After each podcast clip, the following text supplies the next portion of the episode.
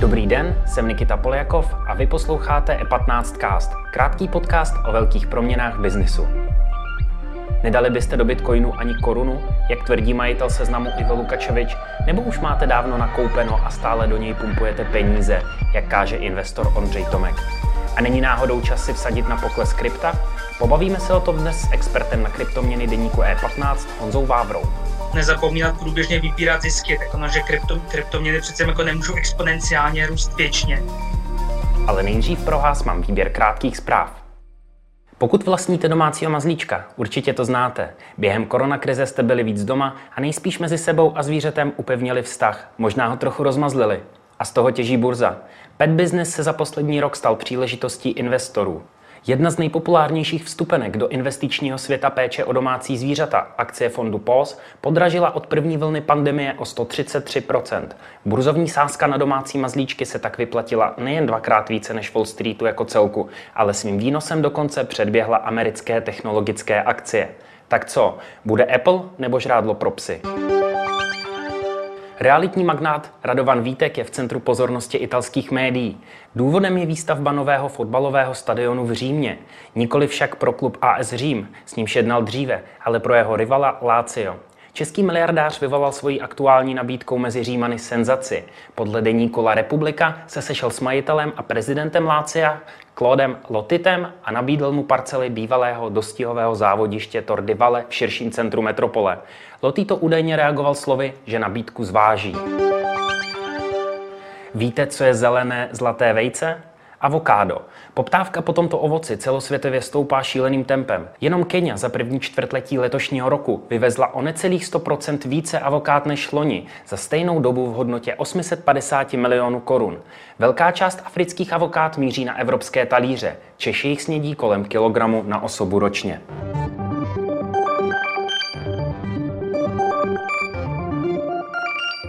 Více informací se dozvíte na e15.cz.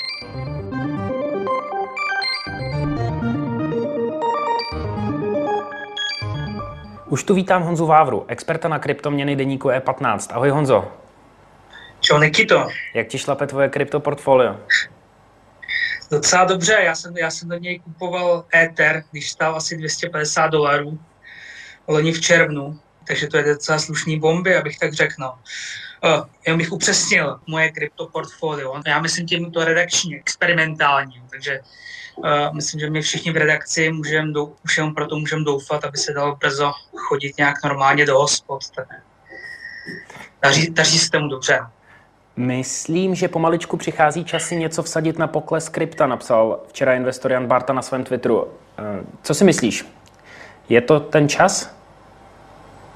No já si myslím, že vždy, vždycky je důležité s nějakou takovou variantou počítat a nezapomínat průběžně vybírat zisky. Tak ono, že krypto, kryptoměny přece jako nemůžou exponenciálně růst věčně. A tady ještě třeba zmínit, že při nějakém opakování historie těch, těch předchozích cyklů, tak by měl vrchol současného růstového trhu přijít zhruba někdy koncem roku, plus minus. Jo. Uh, za normálních okolností nebo za jiných než covidových okolností paradoxně teď, eh, teď, teď se ukazuje, že ty, eh, že ty obavy z inflace eh, asi, ne, asi nejsou úplně přehnaný.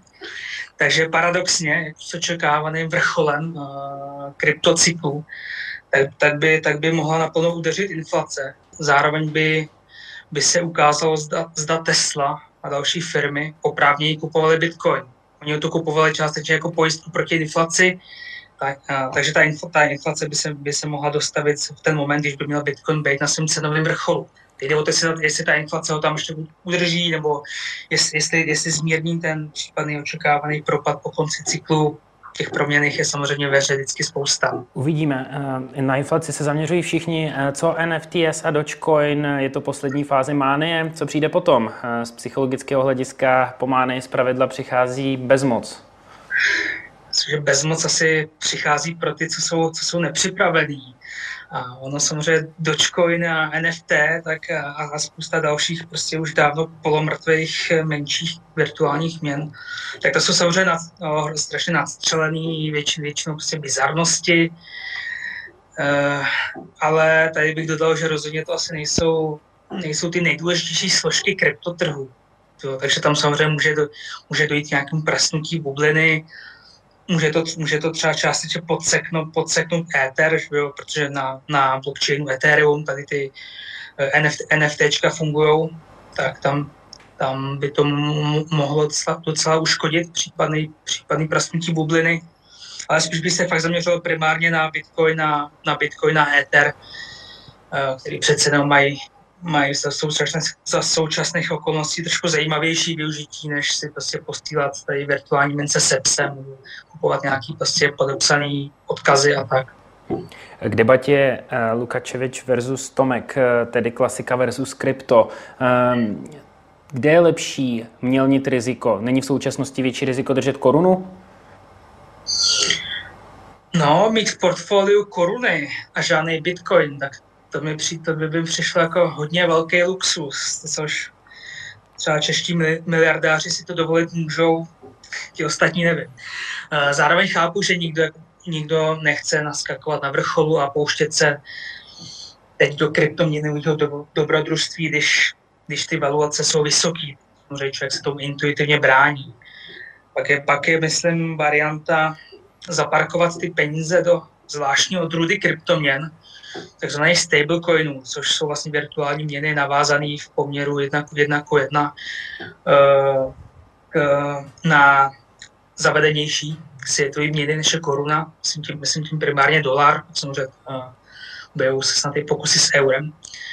Jde o to, jde o to že uh, přes, uh, přes trend známe jako decentralizované finance, DeFi, tak takový zaparkování třeba vynese při pokračování kryptotrendu klidně třeba až 12% ročně. Jo. To, to, příjemný čísla. To jsou, to jsou příjemné čísla.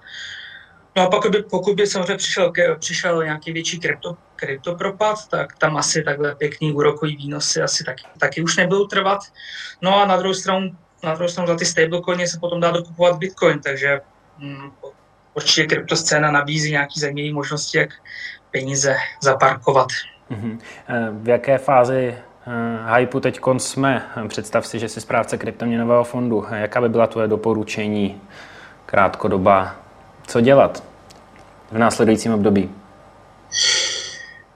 Kdybych byl správce kryptofondu, tak už bych snad měl vybrat nějaký pěkný zisky, zajímavý. Určitě bych neprodal veškerý kryptoměny, držel, držel bych primárně Bitcoin, samozřejmě těch menších, menších virtuálních měn. Tam bych se snažil vyprodat daleko větší míře než Bitcoin. A jsem říkal, zkusil bych vydělat na současném trendu DeFi. Rozhodně bych počítal s tím, že minimálně ještě pár, pár měsíců současný kryptotrend pokračovat může. To by bylo moje, moje krátkodobý střednědobý doporučení snad. Honzo, tak si držme palce. Uvidíme, kudy se to bude vyvíjet. Měj se hezky. Taky, čau. A závěrem. Donald Trump několik měsíců avizoval, že spustí vlastní sociální síť. Stalo se. Akorát se ze sociální sítě vyklobal obyčejný blog, který navíc ani nejde sdílet na Twitteru. Ještě nedávno oblíbené Trumpově platformě. Uvidíme. Zatím si přes ní můžete koupit kšiltovku s nápisem Neobvinujte mě, já volil Trumpa. Díky za pozornost. Tento podcast můžete poslouchat každé všední ráno na všech streamovacích platformách a na webu e15.